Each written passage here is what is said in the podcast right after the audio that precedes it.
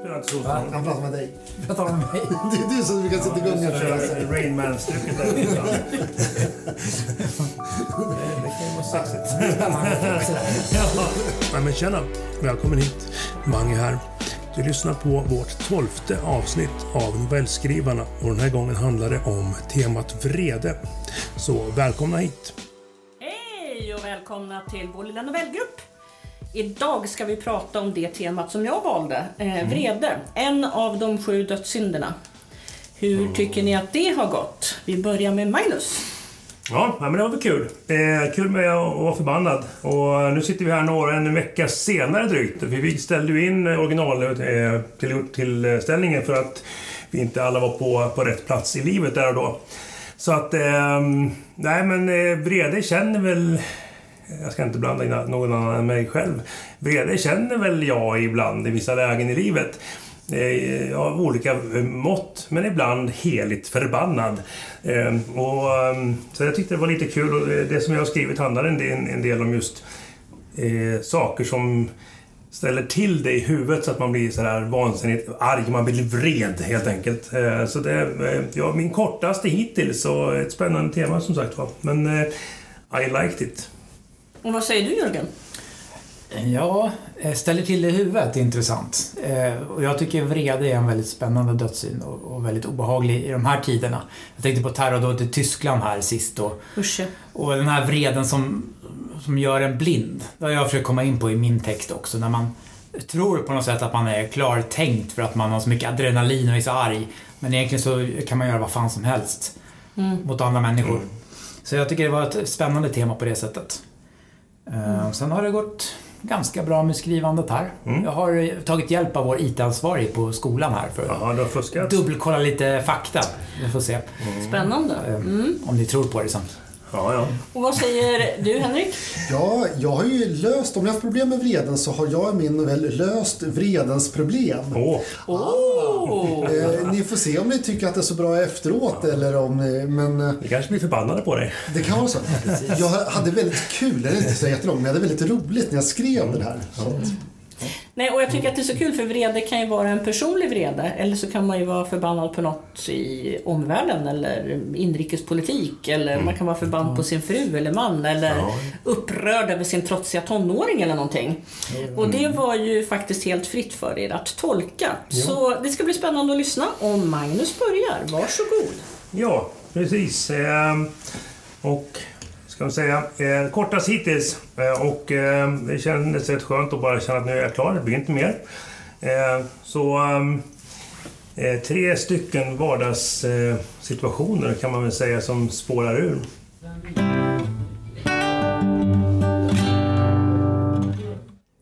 Din dator uppdateras. 10 procent. Stäng ej av din dator. Det var andra gången den här veckan och samtidigt som han förstod att mjukvaran måste uppdateras så brast det för honom. Han slet upp laptopen från dockningsstationen utan att bry sig ett dyft om att den fortfarande satt fast i diverse sladdar och kablar. Det skramlade sådär som det gör när hårdplast slår mot hårdplast och åljudet fyllde på hans ursinne och vreden spred sig starkare och starkare för varje sekund som gick. Hela arbetsstationen slets i bitar och med ett vrål kastade han allt i golvet. Sedan vände han på klacken, gick bort till fönstret, öppnade och hoppade ut. You have died. PS4 förkunnade det hon redan visste. Morr, käften. Hon visste det så förbannat väl. Spelet startade igen. Alla spelare var redo. Respawn. Hon strafade snabbt åt höger och kastade sig ner bakom en bil. Jag ska fan döda den, ja! Skärmen färgades röd och handkontrollen vibrerade. You have died. Hon sköt upp ur stolen, ansiktet blodrött och ögonen uppspärrade. Ingen behöver tala om för mig att jag har dött! Vrålet var vreden förkroppsligad. Hon greppade PS4 med ena handen och slängde det med ursinnets krafter rakt in i TV-skärmen. Plastskärvor och glas sprutade åt alla håll. Men det registrerade hon inte. Hon vände på klacken, gick fram till fönstret, öppnade och hoppade ut. Men blinka då din jävla dåre! Han slog med händerna mot ratten och kände vreden i sitt sinne och bröst. Hur kan det finnas så många jävlar som är så förbannat dumma? Han hade frågat sig samma sak många gånger förut. men aldrig fått något svar. Han visste själv svaret redan. Det fanns för många jävla idioter i omlopp. Och om du ditt förjävla stoppljus slår om innan jag hunnit passera, då jäv... Han gasade på och kände för en kort sekund att han nog skulle hinna. Då slog stoppljuset om till rött. Men för jävla satan! Han slog så hårt på ratten att den sprack, men det märkte han inte. Det blev grönt. Han fortsatte och vreden kokade i honom. Hans syns, synfält var oroväckande smalt när han styrde ut på bron. Plötsligt började motorlampan att lysa och bilen hackade till för att sedan dö helt och hållet. Vreden tog överhanden. Biljävel! Han kastade sig vrålande ut ur bilen, mitt i trafiken och sparkade på en ursinnigt Död din förbannade bil! Sidospeglarna slogs i bitar, rutorna sprack. Sedan stannade han upp, mitt i en spark, vände på klacken, gick fram till broräcket, klättrade upp och hoppade ut. Så. Ja, snyggt du eh, knöt ihop det där med att, med att alla hoppade ut på slutet. Ja. Då blev det en absurd touch på det. Liksom. Ja, det absurt. Och jag tänkte också på en tidigare novell där du hade han din eh, IT-snubbe där som var så duktig och framgångsrik Ja, som det. hoppade från bron där. Ja, så. ja. Ja, det. Eh, jättekul grej att du kör de där tre. Mm. Det är t- alla goda ting i tre. Ja, Plus att man kan ju känna igen sig väldigt tydligt, i alla fall jag, just det där med bilkörningen. Mm. Eh, för det är ju någonting som kan reta gallfeber på mig. Jaha. Ja, nej, jag, Och flera med dig. jag tänkte... Jag Jag har mest tänkte tröttnat på att köra bil. Jag är så less på att köra bil. Jag tycker det är så genuint tråkigt. Så jag vill, jag vill aldrig mer köra bil. Ja, nej, men jag, jag hade bara en känsla av... Det, det är ju som novellen, kort. Eh, och sen, alltså, tjejen bor kanske på första våningen. Hon blir förbannad och klättrar ut och går ut i parken och sätter sig och käkar ett äpple och, och skriker ful åt en katt. Eller så bor hon på åttonde våningen i ett, eh, i ett hyreshus och, och tar livet av sig. Det, det framgår ju inte. Utan, eller hur? Hon Men det intressanta är hur väl tretalet alltid fungerar bra. Ja, det fungerar alltid. Och det är ju jättekonstigt. Så, tre och uthopp och man känner att... Ja. Och man vet att Fast jag tolkar det mer som bildligt, det är väl inte talat? Eller ja, det är väl upp till Ja, som lyssnar. men- jag, jag tänker att de hoppar ut. Sen om vart de var någonstans i... Det är väl han på, på bron där som kanske inte far så väl genom... Oh, det, det är vatten och det, jag, jag, tror att, Han plumsar i och simmar iväg, jag vet inte. jag tror att alla de här tre figurerna är ju lite hyfsat misslyckade. Ja. Så de misslyckas till och med att, att ta Ja, ja. av Ja, sig. ja. Utan, det är tjejerna där först eller andra våningen. Hon, det enda som händer är att hon stukar foten. Ja, misslyckas med det också. Jag tänkte också det att eh, jag menar, eh, killen som, eller mannen som i kontorslandskapet helt plötsligt får den, den sista liksom nådastöten från, från dator i sitt jobb, jobbsituation. Det, det drog jag någon typ av eh, influens från de här eh, kända klippen från internet, eh, på Youtube, när den här eh, eh, spionkamera typ på ett företag filmar en kille som helt plötsligt får nog när inte kopiatorn funkar och går bananas. Han tar fram skärmen och dunkar rätt i glaset och sen så blir det helt... Ja, det, den tanken fick jag. Till slut så går det inte längre. Det är, man har en viktig uppgift och så står det att datorn uppdateras och så blir man vred. Och alla de här tre handlar egentligen om, om eh, människor och teknik på olika Mm. sätt. Datorer och, och, och bilar. Ja, Ja. Och det är ju en stress i det. För jag tänker Ja. också att jag menar, vi som skriver, alltså en värsta tänkbara, datorn kraschar, man har liksom sitt livsroman där. Alltså, åh, man blir svettig bara på tanken. ja. För du kommer också ha teknik. Eller teknik. Ja. Och jag kommer Ja. också ha väldigt mycket teknik. Ja, så det är är. Ja, men vad, tekniktungt tänkte du område. Jörgen? Du var på väg att... Ja, vad skulle du säga Jörgen? Med, med, Eh, ja, men just med den så, så kanske jag var klar. Ja. Men jag tänkte en annan sak. Att det, det, det jag, jag tycker att den här är absurd. Mm. Eh, Jag, jag tycker om en sån typ av texter som börjar i någon sorts eh, verklighet som man känner igen, en vardagssituation. Men det här med att de hoppar ut genom fönstret, det kommer ganska oväntat. ja. Eh, och eftersom det upprepas tre gånger eh, så... eh, Ja, jag ser det här som en absurd text ändå. ja. På, på ett bra sätt. Ja, ja, men det var det tanken också. Ja. Att när, när du har kommit så pass långt så du faktiskt har släppt alla spärrar, så vad ska du göra sen? Vad kommer sen? Om Ja. spärren är, det inte finns någon mer, när du är där, där du är liksom, vad gör du då? Falling down. Ja, falling down tänkte jag också på. Han, man ballar ju ut. Han går, Ja, just det. Ja, I want breakfast. Klockan 11.02. Sorry. Just det. Bra, bra. Ja, nej men som sagt vad kul. eh, Ja, precis. Roligt tema, kort text. eh, eh, Jag känner mig nöjd. Så, Då är nästa man till rakning och det är Jörgen. Varsågod. Och min eh, novell går under arbetsnamnet Överraskningen.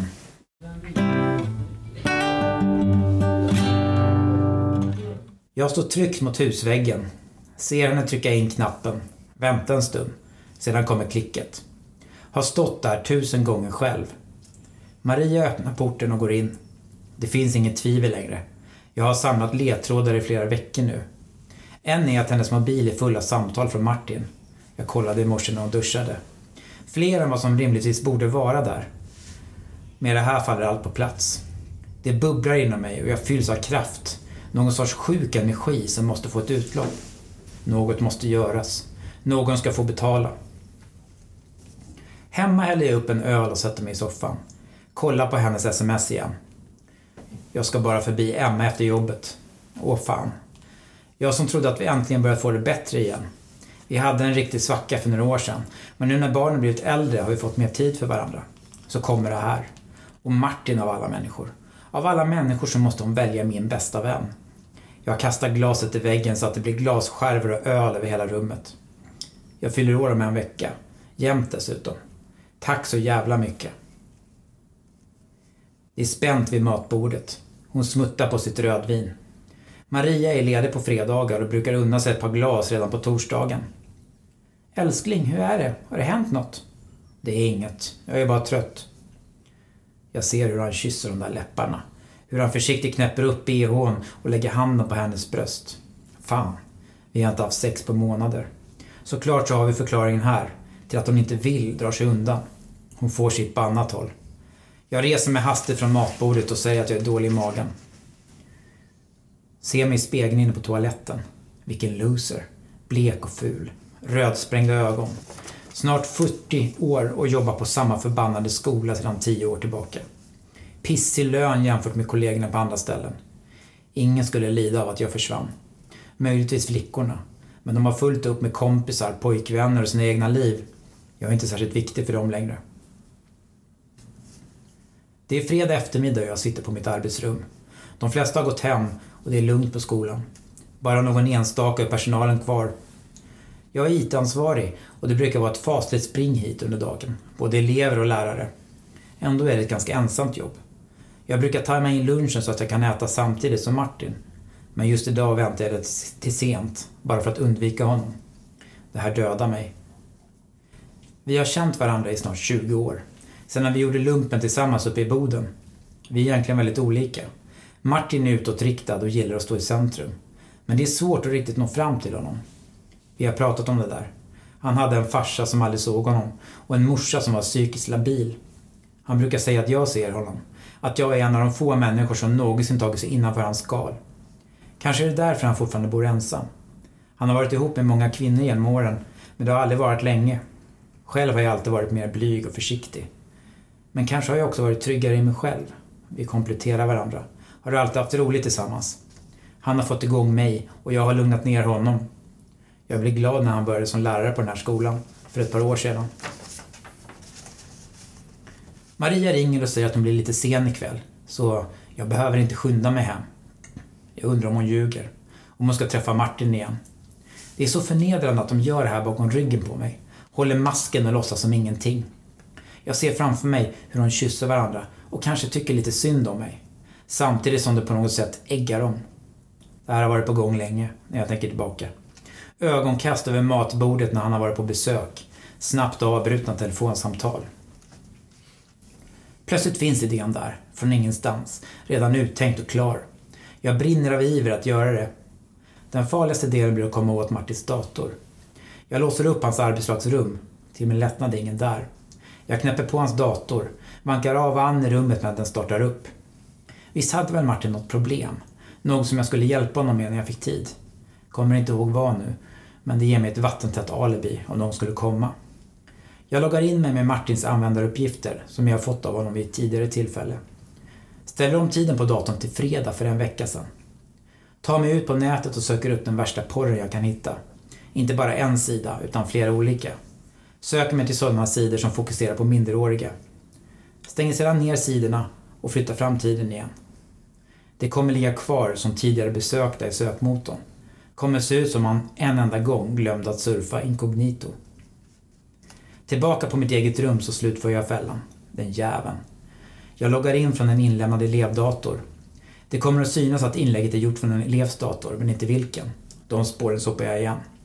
Jag går in på det sociala nätverk jag vet är populärt bland kidsen just nu och skapar en ny användare. Anonym tjej, 14 år.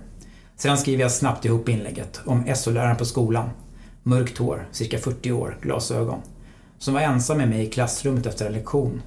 Hur han smög in handen innanför tröjan och tog på mina bröst. Hur jag inte vågat berätta för någon och mår så dåligt att jag vill ta livet av mig. Sen lägger jag ut det. Det sista jag gör är att skriva ett brev till rektorn. Om att jag är en orolig kollega som vill vara anonym. Har hört flera elever prata om MN i arbetslag 10 och att han är väldigt närgången med eleverna. Kanske borde kolla upp vad han har på sin dator. Jag skriver ut i skrivaren, lägger i en kuvert med handskar på. Skriver rektorns namn på och ploppar ner i hennes box. Sedan går jag snabbt in och kollar om något hänt. Det har redan börjat ta fyr. Kommentarer som “Stackars dig, vilket jävla äckel. Jag vet vem det är. Han borde fan skjutas.” Redan 27 som har sett inlägget. Jag stänger ner datorn och sitter en stund och stirrar tomt framför mig. Känner mig ändå ganska nöjd. Jag har fått min hämnd och det kommer inte gå att koppla det här till mig på något sätt. Hemma sätter jag tanksprit nyckeln i dörren och låser upp. Jag är totalt oförberedd på det som sedan händer. Där inne i hallen hänger ballonger och står en massa människor. Maria är där, Martin är där, andra kollegor från jobbet, släktingar, gamla vänner. De skriker “surprise”. Maria kysser mig på munnen och Martin är snabbt fram och kramar om mig. Om du undrar varför det känns som det är något jag och Maria inte berättar för dig på slutet. Här har du svaret.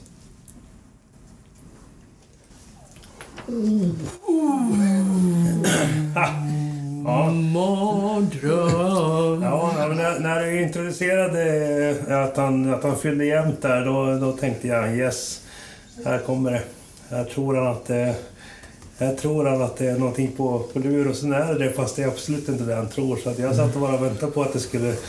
Och han har ju verkligen skiter i båtskåpet här, den gode berättaren. Det går ju inte att göra ogjort. Han har gjort. Nej, nej. Vilken ångest. Och jag tänker också på tal om teknik. Det, alltså, ja, jag förstår att du har gjort lite research. Jag skulle aldrig kunna göra något sånt här eftersom jag, jag kan knappt sätta på en dator. Eh, eh, men vad det går att förstöra. Ja, och hur lätt Alltså, det, det, kan det, vara. vilken katastrof någon kan ställa till med för en om någon verkligen skulle vilja. Ja, vilken makt de sitter med, de här Vilken IT-personerna makt. på olika plan på arbetsmarknaden också. Helt Ja. otroligt. Ja, en riktig mardröm. Det är så här, skräck. Ja, Ja, eh, riktig skräck. ja. Eftersom ni båda är män och jobbar i skolans värld Mhm. så vet man ju hur sprängstoffigt det här är. Liksom. Ja, det är, det är, man behöver inte ens vara så eh, uttänkt och, och liksom IT-hackigt. Utan det kan ju bara vara någon som skapar en vanlig prof, liksom fake-profil utan att göra några av de här ingreppen som kan förstöra folks liv. På, men men på tal om er som är eh, killar. Eh, det kanske är lite mindre laddat för mig som tjej, men eh, när ni liksom närmar er elever i bänken och ni ska hjälpa dem, tänker ni ofta på att nu får jag inte komma emot tjejen? Eller? Nej, alltså det handlar väl mest om att jag är inte fysiskt nära någon. Så, eh, på det viset. Jag går inte in och, och hänger på grabbarna heller. Eh, så, utan jag har en... Eh, går jag ner på högt bredvid så är det ju liksom en 40-50 centimeter som skiljer. Men är det någonting som ni tänker på, som finns med er? Ja, Förut. Nu, jag tror det är lättare nu för att nu går man aldrig och kollar på deras texter som skriver fram utan det ser man ju. De, del, de skriver ju i Classroom eller delar. Mm. Så då ser jag på min dator och så redigerar, så ger jag kommentarer.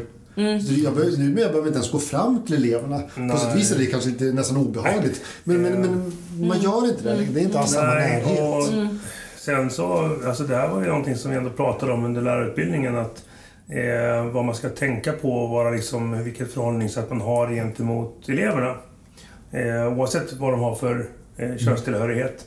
Att man håller sig liksom... Eh, man är där i liksom för att guida och det gör man, behöver man absolut inte vara nära för. Nej, det kan vara så. Men jag tyckte att den, den där gick... Eh, alltså jag tyckte att med din vrede här nu, Magnus, alltså den kände man ju igen.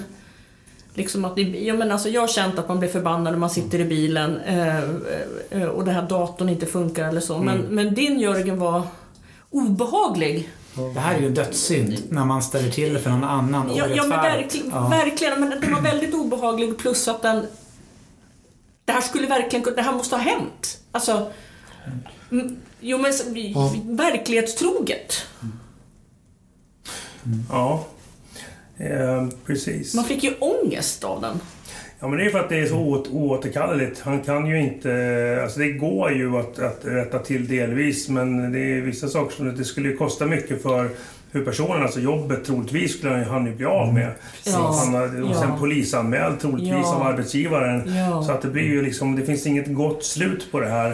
Eh, möjligtvis om han, berättar jaget, är kall nog och inte alltså, går in och, liksom, och erkänner det. Då funkar ju det om personen han är, är i- ond nog för att leva med det. Då blir det ju ett gott slut för honom liksom, och hans värld. Men han har ju förstört eh, sin kompis liv. Eller man går ju att radera efterhand om man är så duktig. Men det kanske inte är svårt. Ja, det är vissa... Drevet kan man inte radera som han satt igång Nej. med eleverna och inte heller kan han väl bryta upp rektorns box. Däremot skulle han nog kunna gå in och rätta till det han har gjort i Ja. den här kollegans Eh, men- dator. Eh, just det, för precis. För att det här sker ju... När han kommer hem ifrån illdådet så är det här... Och vad var det för dag? En fredag, eller? Ja. Ja, det, det finns ju... Så i i det här öppna slutet så kan vi hålla på och grotta i det, men det här finns det ju en chans att han går tillbaka med i pincett, plockar ut och river eh, och går in tillbaka i datorn och raderar allt. Det enda som finns är en fake-profil som... Eh, Men har det kvar att kunna radera den också och Det säga går att radera. hitta bara på. Ja, eh, fejkkonto, inget sant. Det går att rätta till. Så att, eh, men jag tyckte den stora behållningen i det, och det är det som jag tycker är bra i, i skönlitterära texter, det är när jag som läsare eller lyssnare får känna mig smart när jag kommer på hur det kommer sluta. Men vi- kan vi inte bara för att slippa ångesten. Vi, det, han kan rätta till det här. Vi, vi avslutar. ja, vi avslutar med Yes. det. Ja, Så går vi vidare på eh, tekniktext 3 då, för Ja. du hade ju också en sa du ju, Ja, Henrik. och det är ju framtiden och det är lite framtiden här. Ja. Och det utspelar sig. Shoot. Och här är också hur tekniken tar kontroll över oss. Förbjuden vrede och portalen Sirius. Karl går ut genom dörren och lägger mobilen mot låset och hör hur mekanismen slår till. Det är bråttom nu. Precis som bussen är på väg att rulla iväg ser han att chauffören att Karl springer, som låter dörrarna stå öppna i några sekunder till. Bara så att Karl hinner stoppa in. Han viftar med mobilen för läsaren, det plingar till och lyser upp grönt. Han slår sig ner på sätet. Det kommer meddelande till honom i airpodsen. Fem minuters springtur registrerad. Bra jobbat! Spelaren återgår till en stunds musik innan det bryts för tre minuters nyheter. Eller egentligen är det inte nyheter utan viktig information som myndigheterna vill att ska få för dagen. Vilka nyheter som man får i lurarna är anpassade efter bostadsort, utbildningsnivå och arbete. Sen till viss del efter det intresseområde man själv klickat i eller sökt på via Sirius. Genom ett gemensamt initiativ från EU, FN och ett par andra organisationer kom Direktiv för säkerställande av information, säkerhet och ekonomiska transaktioner. Allmänt kallat för DSSE. Genom det direktivet som har gjorts i lag i större delen av världen så ser till att underlätta och förenkla tillvaron för medborgarna. Olika bolag har fått standardisera och harmonisera de digitala lösningarna. Näthat och förolämpningar är numera lika sällsynt som vita noshörningar. De stora plattformarna åren efter millennieskiftet med sina namn som man nu lätt fnissar åt som roliga minnen. Det heter ju allt från Facebook, Twitter, Instagram, Spotify, Netflix, Storytel. Sen såklart de olika dataspelen med alla sina olika lösningar och kommunikationsvägar som Discord till exempel. Och såklart alla olika banker och betallösningar med kort och Swish. Det var ju på tok för virrigt och snurrigt. Lösningen blev Cirrus, en digital totallösning. Ingen kunde hålla reda på alla gamla bolag. Ändå fick något, många något nostalgiskt i blicken när de tänkte tillbaka hur det varit i ungdomen. Dagens lösning med Sirius är naturligtvis mycket bättre, allt i ett. Sirius håller ordning på allt från apoteksrecept, matrecept, ekonomi, kalender och hur mycket man behöver röra sig. Den förser till och med en med underhållning utan att byta plattform. Dessutom är den geniala idén att slå ihop en medicinsk hörapparat med underhållnings-airpods. Den kan känna av puls, blodtryck, blodsocker och mycket annat i kroppen. När man kontaktar sin nätläkare får den snabbt statistik på över mer än 30 olika variabler och läkaren, eller i många fall portalens egna logaritmer. Sirius kan snabbt göra diagnos och hälsorekommendationer och lägga in i ens personliga akt. Destinationen är till höger, påminner Sirius vid ett röstmeddelande i airpodsen. Karl stiger av och går mot sin skola. Han är sina egna tankar och ser inte att han går mot röd gubbe. Omedelbart kommer ett meddelande. Trafikförseelse, 50 credits är draget. Fan också, utbrister han högt. Ett nytt meddelande. Opassande reaktion, 20 credits är draget. Karl djupandas som har lär sig att göra i skolan på livskunskapslektionerna. Där får man lära sig allt från man behöver för att vara en god medborgare. Ofta under de lektionerna får man höra om det kaos som rådde i det administrativa området Sverige på 20-talet. Numera är brottslighet på en mycket låg nivå om man inte räknar in tanke och känsloförseelser eller andra mindre förseelser. Men sådant debiteras omedelbart genom Sirius och på så sätt kan det hanteras smidigt. Ilska och vrede är en känsloreaktion som myndigheterna identifierat som något av de avgörande problemen. Det är känslor i relation som man är tvungen att komma till rätta med, som beslutat att helt enkelt förbjuda den. Till en början så föranledde beslutet protester och man skämt om att känslor inte kan förbjudas. Många är ofta arga och visar vrede över beslutet att förbjuda vrede. Dessa människor så snabbt sina tillgångar krympa genom Sirius uppförandeavgift. Det mest avgörande är att de som fick allt sämre tillgång till nöjes och underhållslösningar via portalen. Motstånd mot lagen kunde också snabbt kväsas genom kloka och genomtänkta filter i Sirius. Att bli avstängd från sitt favoritspel i en månad kunde verkligen förstöra större delen av tillvaron och begränsa de sociala kontaktytorna. Väl framme i skolan slår Sirius automatiskt över till skolläge och Karl tar på sig sina VR-glasögon. Hans är i retrostil och ser ut som ett par gamla skidglasögon. Han rullar ut tangentbordet och sätter igång dagens lektion. Första lektionen som är livskunskap ska jag skriva en kort text om vredens problem. Tio punkter varför skador blir arg. Såväl fysiska, psykiska och samhälleliga problemområden ska tas upp. Karl suckar. Medlen kommer i podsen. Varning. Oönskad fysisk reaktion. Rekommenderad snabb promenad. Läraren är underrättad. Karl reser sig och går ut. Han ska också välja gå på gårdbandet i korridoren. Men det är fint väder och han gillar den blå himlen. Han tappar fem minuter av lektionen så måste skynda sig för att hinna klart. Han har inte råd att förlora fler credits den här veckan. Han måste verkligen skärpa sig. Karl känner i fickan. Jo, det är en bra idé. Han tar sin skoltablett. Den förhöjer hans koncentrationsförmåga och ger lugn. Men han brukar ha så ont i huvudet efter, så han vill inte ta den oftare än nödvändigt. Han känner snabbt att lugnet kommer över hans sinnen och han kan återvända till lektionen. Nästa lektion är historia. De fem första minuterna spelar Sirius ett filmklipp upp i deras glasögon där dagens lugna harmoniska samhälle jämförs med det kaotiska och våldsamma 20-talet. När klippet avslutas med en hälsning från federalpresidenten om att jag tjänar samhället väl idag och studerar flitigt. Då reser sig alla upp och gör unisont ett handhjärta som tacksamhetssymbol. Demolition Man tänkte jag på. Filmen med Sylvester Stallone i huvudrollen. Just det här med att de får... Han, eh, som är liksom en snabb kommentar, jag tappar bort den.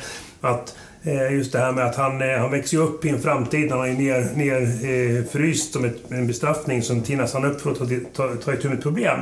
Eh, och när han då går på toaletten för första gången så inser han att det finns inget toapapper. Och han vet inte vad han ska göra med de nya uppfinningarna som han då inte varit med och levt i. Men han vet att om han svär så får han böter och de då skrivs ut på små papperslappar.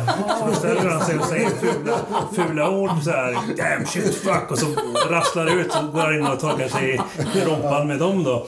Och så tänkte jag, men det här är ju precis när han går mot röd gubbe där. 50 krediter. Klockrent. Men i alla fall, toppen var bra.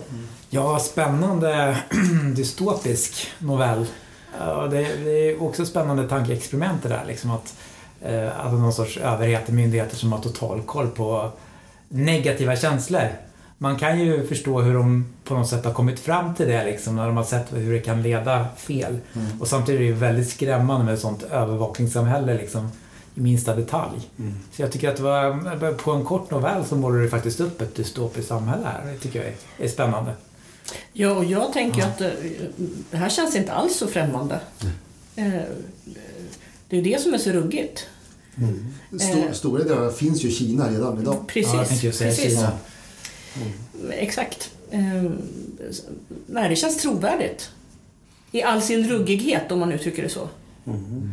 Och det är lite kul också att du skriver om en dystopisk eh, framtidseventuell blick. Mm. Därför att det jag ska läsa handlar ju också om framtiden och dystopiskt. Mm. Eh, Ska jag gå vidare direkt eller ska vi prata lite mer om Henriks Eh, nej, men jag tycker att det... Vi är ju... Det är så liksom... Vi är ju rätt inoljade. Det, det, det rasar på rätt bra. Det är liksom... eh, Det är så, så, vi är så snabbt inne i det. Jag tycker att vi, vi börjar liksom... eh, Det börjar märkas att vi som, som gruppdeltagare, vi skriver noveller. Och det blir mer och mer noveller. Eh, eh, än vad det kanske var inledningsvis, även om det var noveller också, så är det ju mer och mer slipat. Eh, Även när vi inte skriver så jättemånga gånger utan det är ganska snabbförfattat så är det fortfarande, tycker jag i alla fall, så upplever jag det, som att det faktiskt blir... eh, Vi utvecklas. Sen får man tycka om det är bra eller dåligt, det spelar ingen roll, men vi utvecklas. Jag tycker att det finns liksom... Vi, det slipas. tycker jag också man kan Absolut, se. Men om jag. bara ska återkomma till din novell. En sak jag tänkte på att, det var, att jag tycker att slutet är effektivt och bra. Den här handhälsningen Mm. som liksom, i alla fall hos mig, väcker tankar om, om Hitler eller Nej, Exakt för mig också. diktator och Exakt Alltså det är mig. samma gamla maktmänniskor som Ja. med, med andra medel Ja. har tagit över samhället. Ja. Och så, så gör det ett handhjärta som som man, man vrider runt. Så något Ja. groteskt nästan. Sådär. Ja.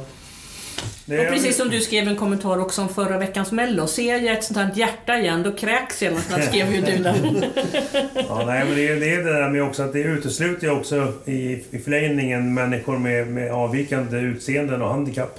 Kan du inte göra den här hjärt, hjärtsymbolen så får du inte vara med i gemenskapen vilket gör att om du, har, om du föds med, med bara en hand så blir du satt på, på sidan. Du kan, inte, du kan inte göra ett halvt hjärta, det går inte.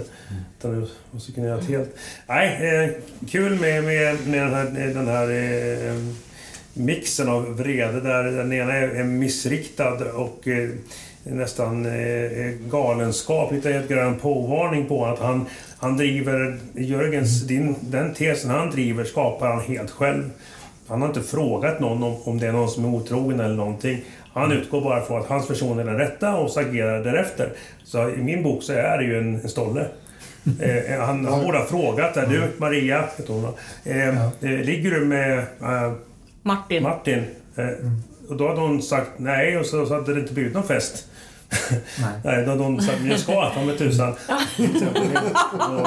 Och då hade det blivit, men då hade det blivit en ganska tråkig novell så nu blev det ju väldigt bra. En, en, liten, en liten stoll och sen den här stackars grabben som, som ska ta sig fram i livet och inte få göra någonting. Snacka om usch, aj, löpande bandmänniska.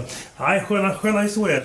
Jaha, och då går jag vidare och jag ska avsluta då. Då har du precis sagt vad bra vi, våra novellskrivande har utvecklats. Och jag ska då inte läsa en novell utan jag ska läsa faktiskt en del ur min bok som heter Skärvor av hat som utkom i höstas.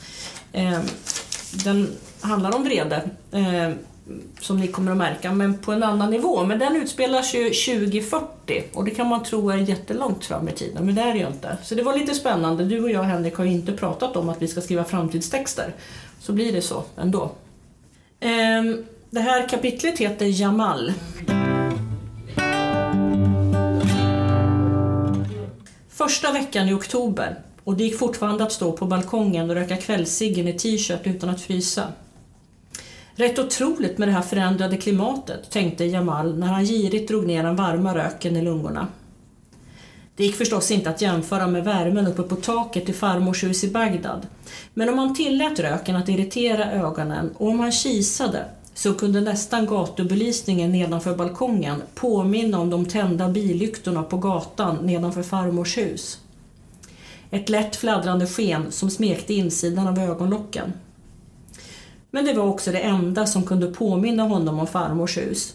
Ljuden och dofterna var så till den grad olika mellan platserna att man faktiskt inte kunde tro att man kunde befinna att man befann sig på samma planet. Bagdads gator fylldes av tutande bilar, tjutande utryckningsfordon, bönutroparens kall till bön, försäljares ihärdiga lockrop till tänkbara kunder. Men det var nog dofterna som Jamal mindes bäst. Den täta cigarettröken i basaren utanför farmors hus. Doften av vattenpipans jasmintobak. Vildhundarnas exkrementhögar intill husväggarna. De söndertrasade soppåsarna med ruttna bananskal eller skämda fiskrester. Och så, förstås, Mitt i allt sammans den ljuvliga doften av hans favoritmat, tepsi, eller irakisk moussaka som rätten också kallades. Hans farmor gjorde den oftast på kyckling, men ibland var den helt vegetarisk och för Jamal spelade det ingen roll hur farmor tillagade rätten. Bara tanken på Tepsi fick honom alltid att slungas tillbaka till det där sista besöket hos farmor. Han, mamma och de tre småbröderna skulle åka hem till Sverige efter ett långt varmt sommarlov i den bullriga irakiska huvudstaden. Och farmor hade bjudit på den godaste Tepsi som han någonsin smakat. Han mindes middagen som om det var alldeles nyss. Farmors tårar som rann ut med de runda kinderna. Glädjen över att få träffa sitt yngsta barnbarn för första gången. Men också sorgen över att återresan för hennes enda sons familj nu stod för dörren. Men sorgens tårar blandades till viss del med glädjens. Jamal hade som sin fars äldste son fört hans aska tillbaka till det älskade hemlandet. Yazirs sista önskan innan cancern slutligen tog honom var just att få komma tillbaka hem eftersom han visste att det var den enda lilla tröst som han kunde ge sin gamla mamma där hon satt på takterrassen och tittade på stjärnorna. Ett sådant en sådan ömsint önskan gick förstås inte att neka en far och tillsammans med löftet om att ta hand om mamma och sina bröder så förde han därför sin fars aska hem till den heta och majestätiska staden i det historiska landet som formats av sol, vind och sand. När Jamal öppnade ögonen och minnen av farmor lagt sig till rätta i hjärnans minnesbank, minnesbank suckade han tungt. Hans verklighet var inte Bagdads lockande dofter, utan den fula balkongen i det grå hyreshuset i Hallonbergen, där hans mamma och tre bröder trängdes i en sliten trerumslägenhet. Det var visserligen tio år sedan han stod på den här balkongen och rökte, och han borde känna en viss tillfredsställelse. Men efter så många förlorade år, instängd i en liten cell utan möjligheter att skydda och hjälpa sin familj, kunde han bara känna ett våldsamt hat mot det land som på pappret var hans hemland. Jamal hade kommit till Sverige i ettårsåldern, men hans svenska pass gav honom lika lite hemkänsla som högstadiets smaklösa pulvermos och fadda fabriksproducerade köttbullar.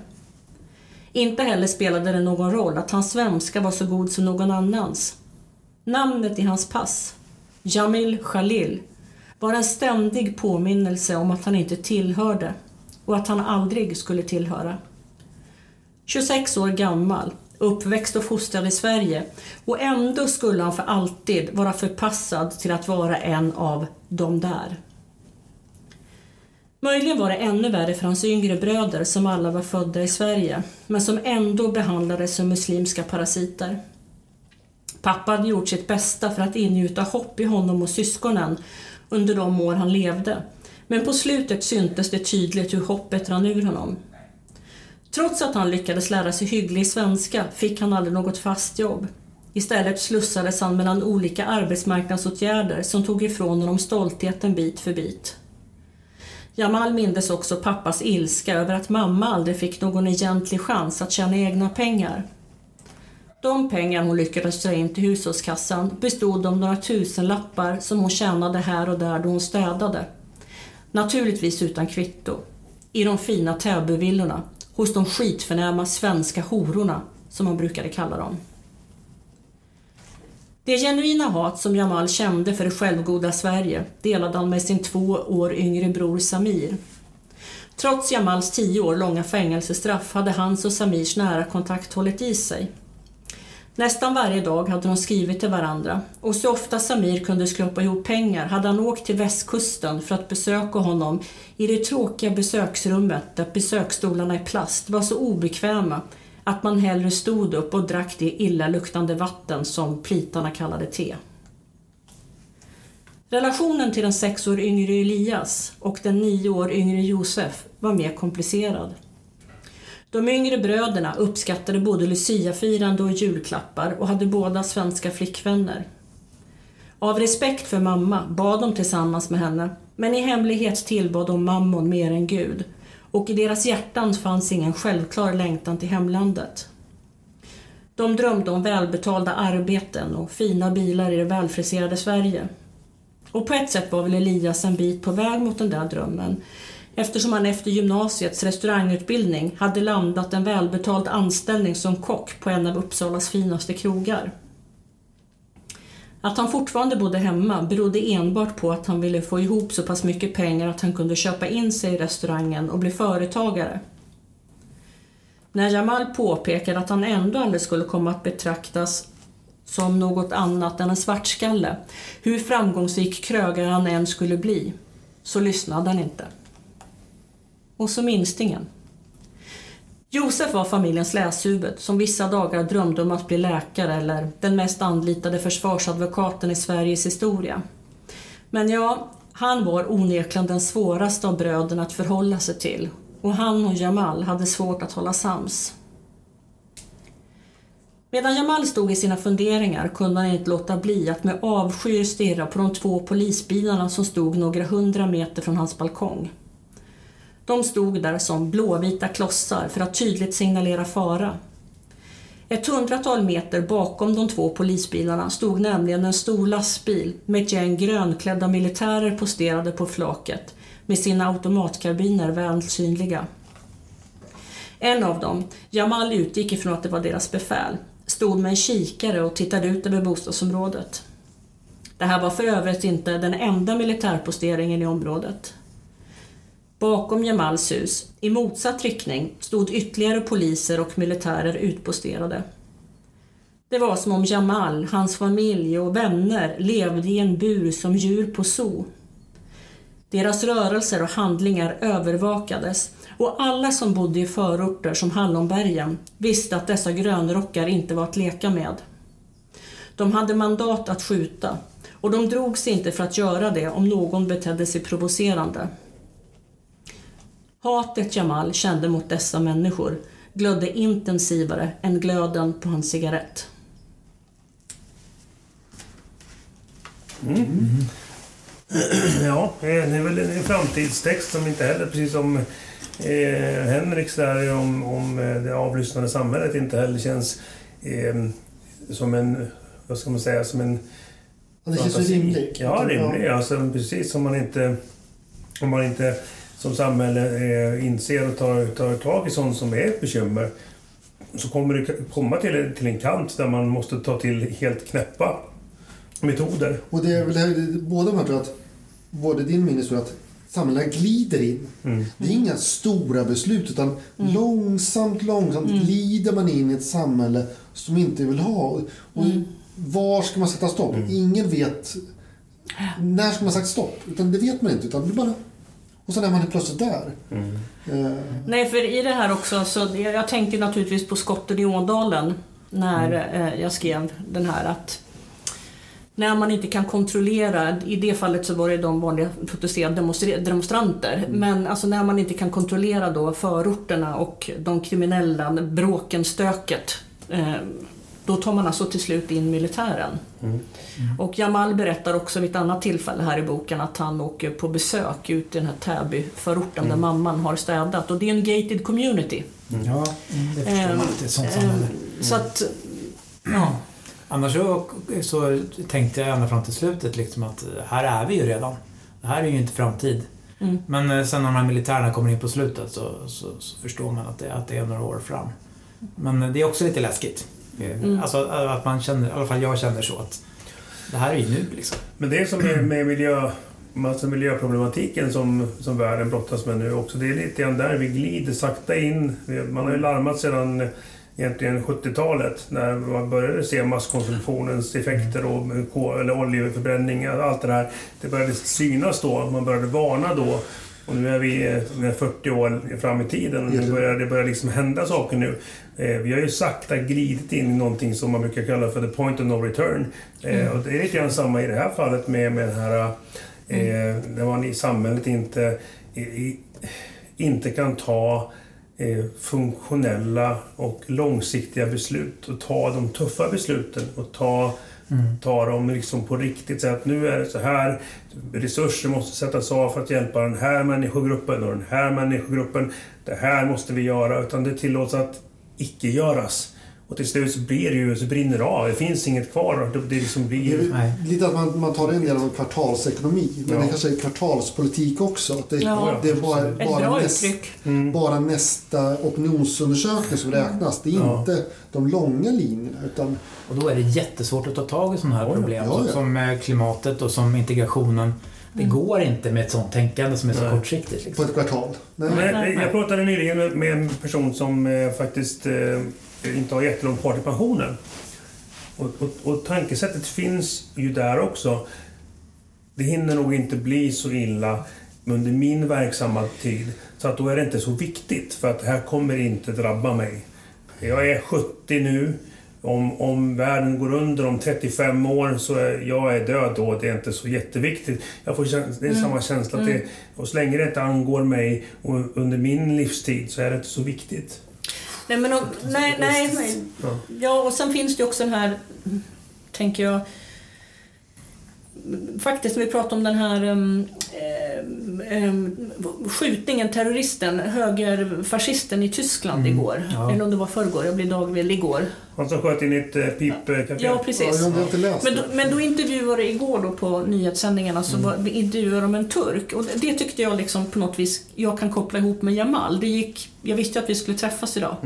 För då säger den här turken, alltså i TV, rakt in här i soffan när jag sitter och det gick rakt in i mig. Då säger han så här Ja, alltså det gick ut på att jag vet inte vad jag ska göra. Jag är född och uppvuxen här i Tyskland. Men här är jag en utlänning. Men jag är en utlänning också i Turkiet. Mm. Ja, jag såg också det. Så ja. jag vet inte vad jag ska göra. Och lite så är det för Jamal. Visserligen så föddes han i Irak då, men han var ett år när han kom. Och han har gått i skola och så. Sen kan jag inte avslöja vad som händer i boken, men att det finns en uppgivenhet. Och han har ju kommit så långt att det spelar ingen Han tror inte på sina två yngsta bröder. En av bröderna är ju framgångsrik och har verkligen en lovande karriär. Men det, du kör, du kommer bli en blattejävel, en muslim. Alltså du, du, liksom, du är sågad, du är körd. Och just den där uppgivenheten, och han kan man ju säga då går ut och på sitt sätt hämnas det svenska samhället kan man säga. Ja, Men det, det att man ger upp, om man ska åter till min, att man inte säger stopp. Nu är det gick igenom precis i dagarna att eh, polisen får installera trojaner i folks mobiltelefoner och datorer för att realkontrollera människor. Och det, ja, så säger man då för att det ska hindra ja, terrorbrott och så vidare. Ja men hejsan hoppsan, det sa man ju om, om att man skulle registrera om, jag kommer ihåg vad man var inne och sökt. Då hand, sen handlade det om att jaga fildelare. Så här, Det gäller snatteribrott i princip. Eh, så att, och det är också, det är också den här glidningen.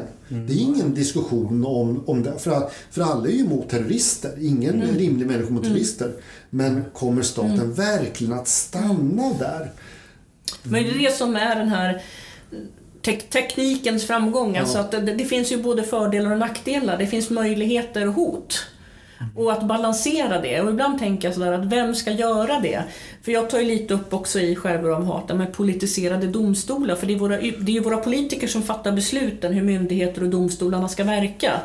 Men, men vem har koll på politikerna och vilka kommer in där? Och, eh, är alla som har rösträtt kapabla till att rösta på ett korrekt sätt? Eh, ska alla ha rätt till rösträtt? Alltså vad är demokratin på väg? Alltså, jag menar, det väcker en massa frågor. Vilket samhälle vill vi ha? Vem av oss har rätt att bygga det? Vart är vi på väg? Det man kan ändå säga, inte heligt längre. det man ändå är tur, det är att dumheten är faktiskt generöst fördelad över alla samhällsgrupper och över alla röstar. Så att jag tror att det spelar inte så stor roll. Jag tror att...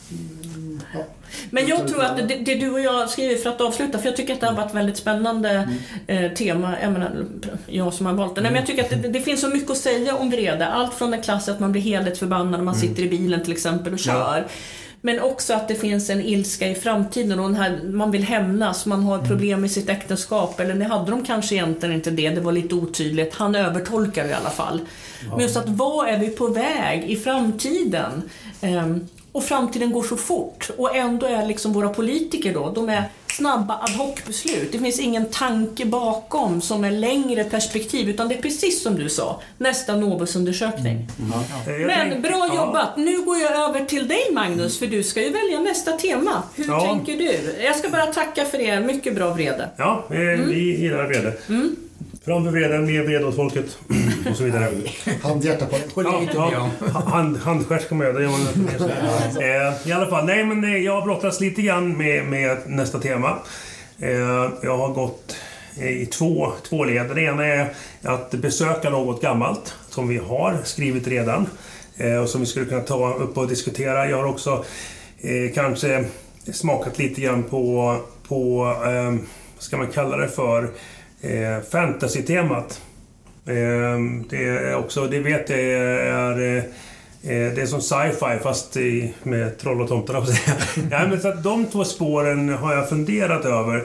Och jag säger så här att eh, bara för att spara lite grann på eh, gamla synder så blir nästa tema fantasy. Kul.